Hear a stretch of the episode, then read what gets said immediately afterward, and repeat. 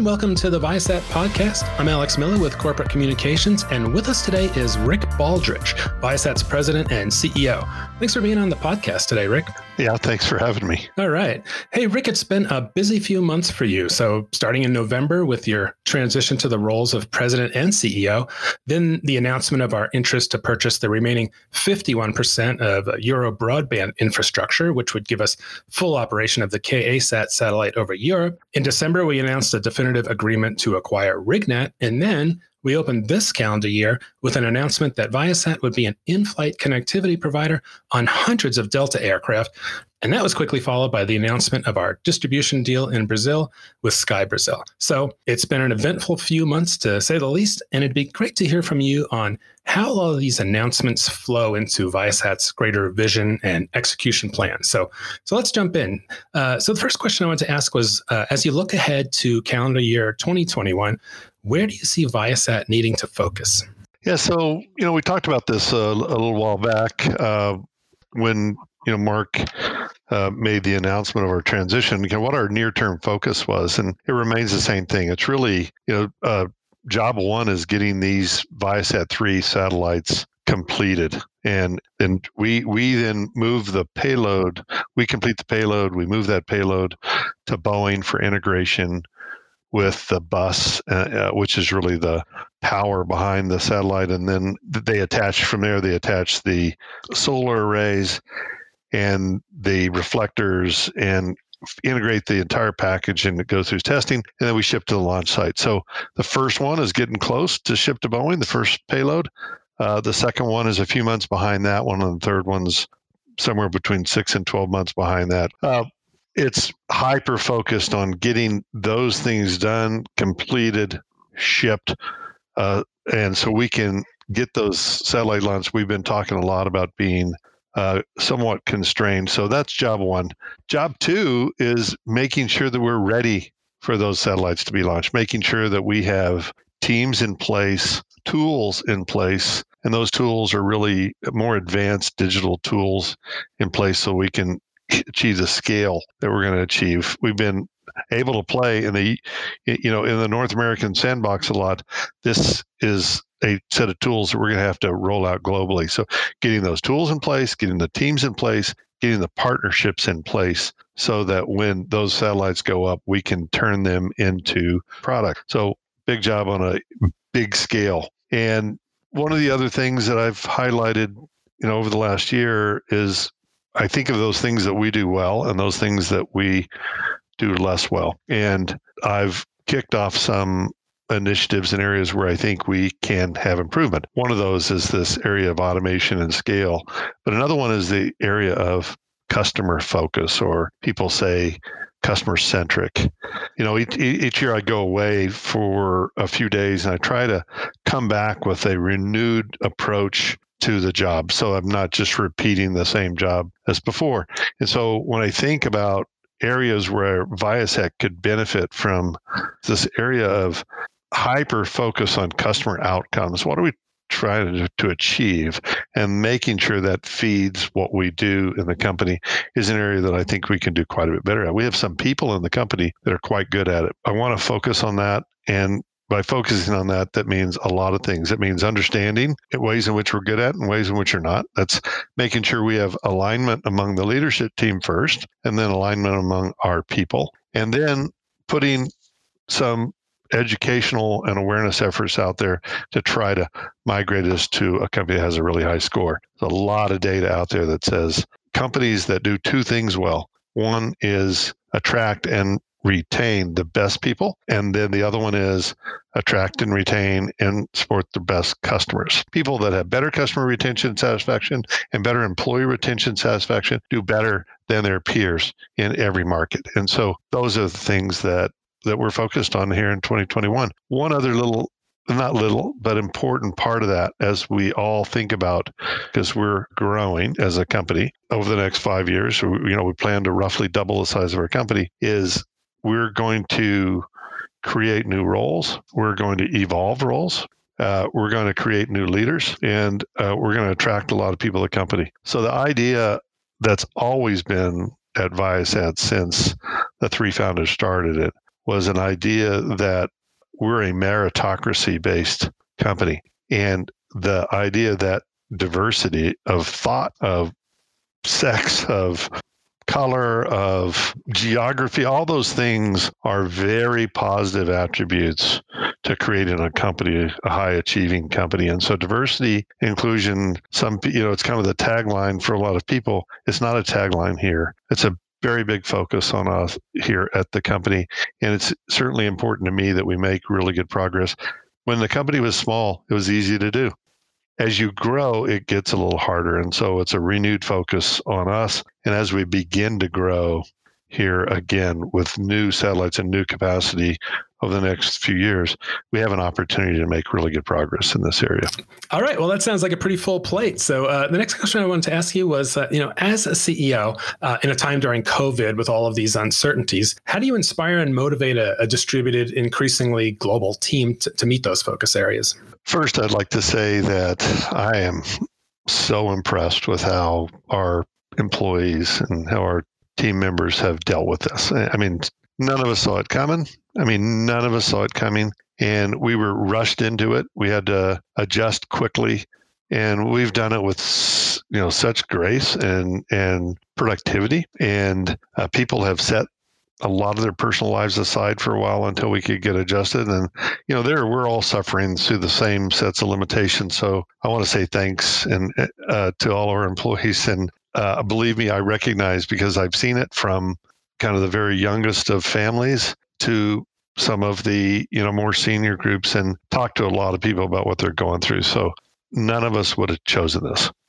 On the other side of that is it has created a new way of doing business. It's certainly we won't return to what we were. I'd love for us to return to what to where we were.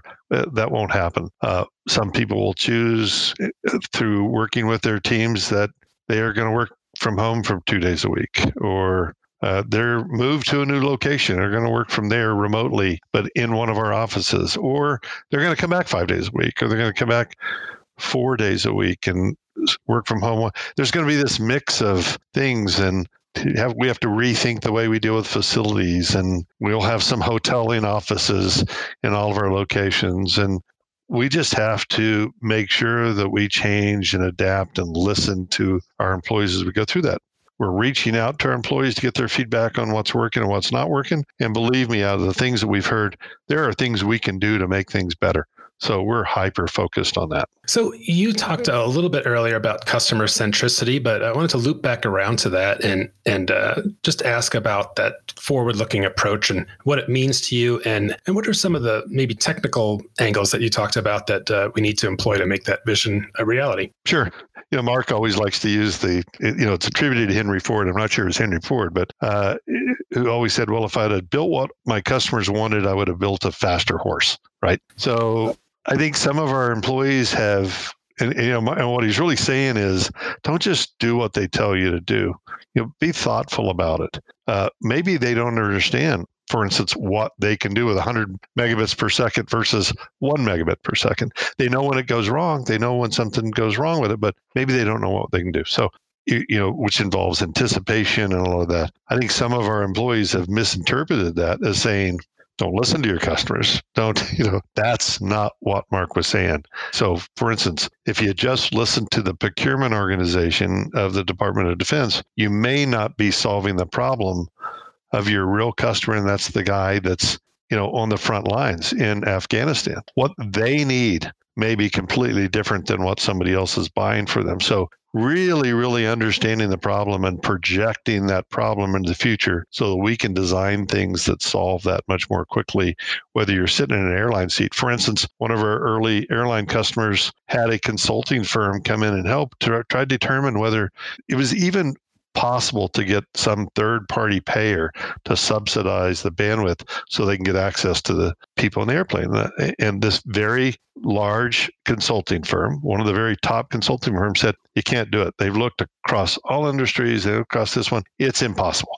And the good news is we ignored them and we created a way so you could do that, which ultimately brought a, another big name uh, to subsidize that to gain to encourage those customers to use their product versus their competitor's product and it worked and it worked so well it they were happy writing the check we've done that again and again and again. And so that's an area where really understanding the art of the possible with our technology and what the real customers want and not stopping at a gatekeeper has worked in our advantage. So when I talk about customer centricity, really talking about where that point of leverage is so that we can create an opportunity so that they can be delighted with what we deliver. We can deliver an outcome that's what they want. For, so, you know, we're very focused on bringing uh, the digital community environment to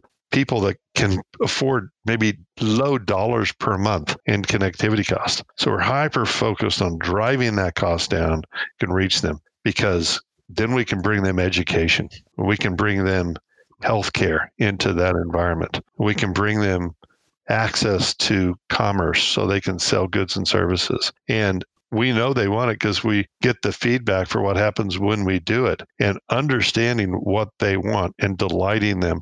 We know that people don't like the thing they don't like about our bandwidth in the US is there's not enough of it. It's it's like going to a certain restaurant getting great food and but there's just not enough. And so we're working hard to create that so that we can give an unlimited experience. So it's really focusing on that side of the thing. Again, taking care of the customer, making, uh, in my view, your employees come first. And you take care of the customer, and that takes care of everything else. And so it's it's going through customer awareness, measuring customer sentiment, solving those problems. And I think there's a pretty thorough set of tools that we can deploy that can make that work significantly better today.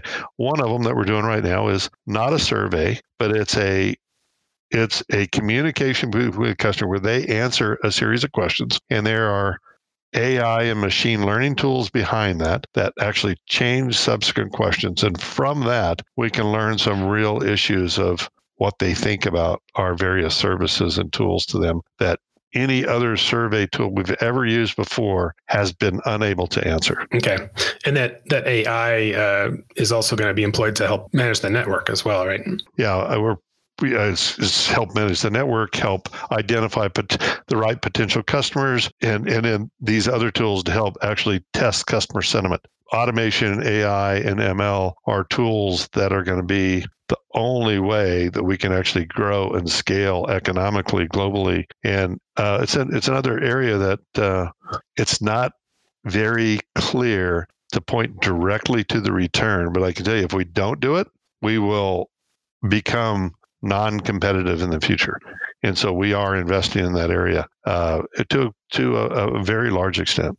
So, uh, switching gears, uh, you've talked uh, a lot about diversification, uh, which has helped the company uh, during the COVID downturn. But a lot of external stakeholders see us in the US residential market only. So, how do we communicate our diversification strategy in the market and show how it's helped the company? And, and are we planning further diversification in 2021? And what does that look like? You know, so when I joined the company in early 99, Viasat was about 95% defense. And Mark had started working on some commercial products, and we had some commercial products at the time.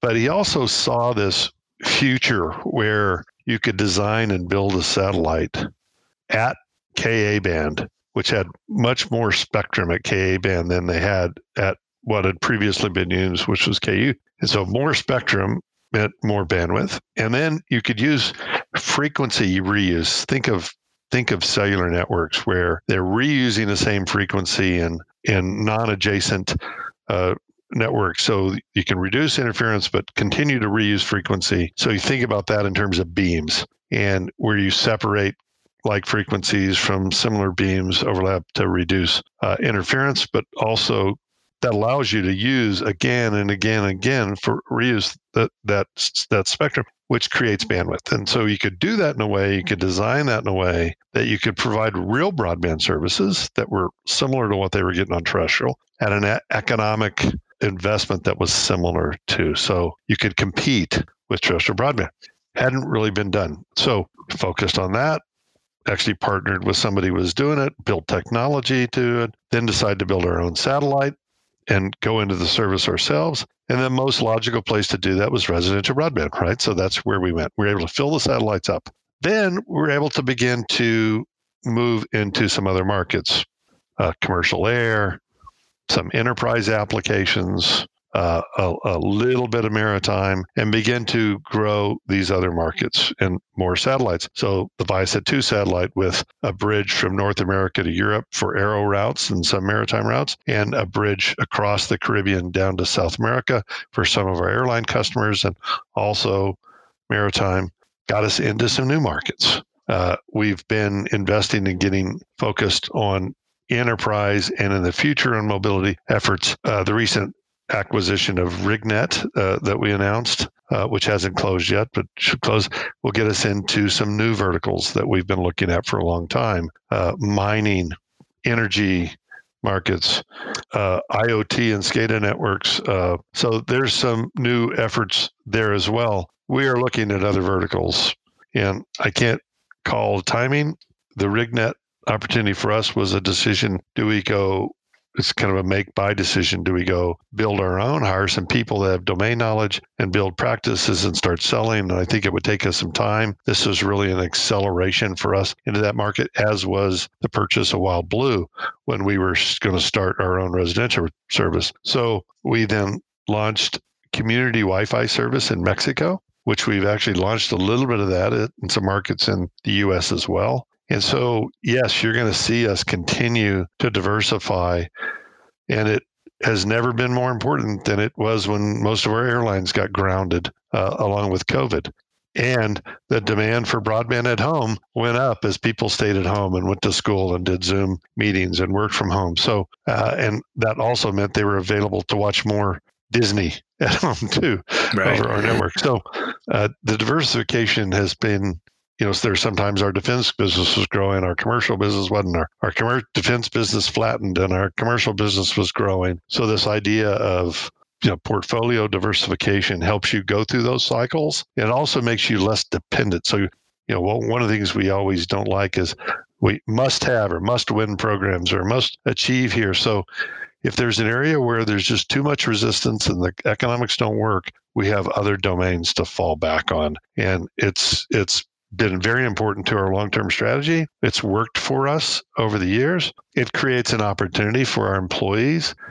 People can move around and, and, and, apply their skills to different things and learn different parts of our business. So uh, it gives us really good people opportunity to work on fun stuff that they may not have been able to work on before. Yeah, that's great. I know a lot of people in the company who've who've moved around and from from in not necessarily logical uh, places, but uh, really enjoy a different kind of career. So yeah. All right. So one final question, Rick. Uh, our company is known for its culture, building community, and encouraging curiosity around ongoing learning. And central to that is talking about business strategies and holding company-wide book clubs where we've talked about everything from business disruption to driving greater happiness in and out of the workplace. So, with that backdrop, has there been anything that you've seen or read recently that's sparked new thinking or energy or, or made you rethink how you approach the, the working environment?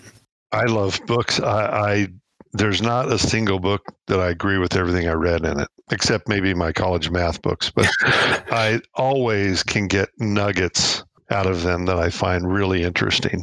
And I'm reading two books right now. One, uh, I'm reading three, but the two that come to mind here one was given to me by a friend, and it's called Greatness with a small g.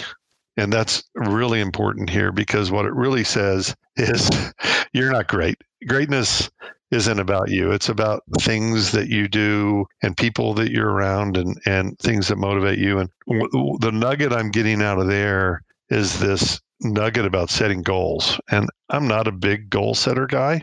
I, I am a big challenge setter person. I love really, really hard stretch challenges in that. But this is breaking that down into some really definitive and doable goals that are challenging. And so I'm going through that right now. And it's it's a completely different look at it than I've ever taken. And the one thing it highlights that is if you're getting 100, not a very good goal.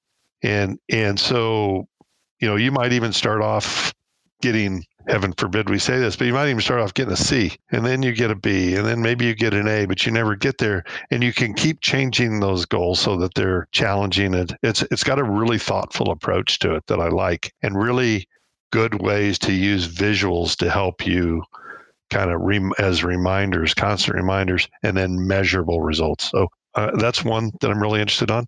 Another one is one I read a long time ago but have recently picked up again. And it's uh, what got you here won't get you there. Okay. And it really resonates with me because each year I go away over the holidays and I spend some time rethinking what would I do if I just came into my job? Mm-hmm. What changes do I think should make? Let me take a fresh look at everything. And the goal there is to not to repeat the same year you did last year in the same way. And as leaders, you can get hyper focused on because you've been successful at the things you've done, thinking those things you've done are what make you successful, that's a terrible pattern to get into.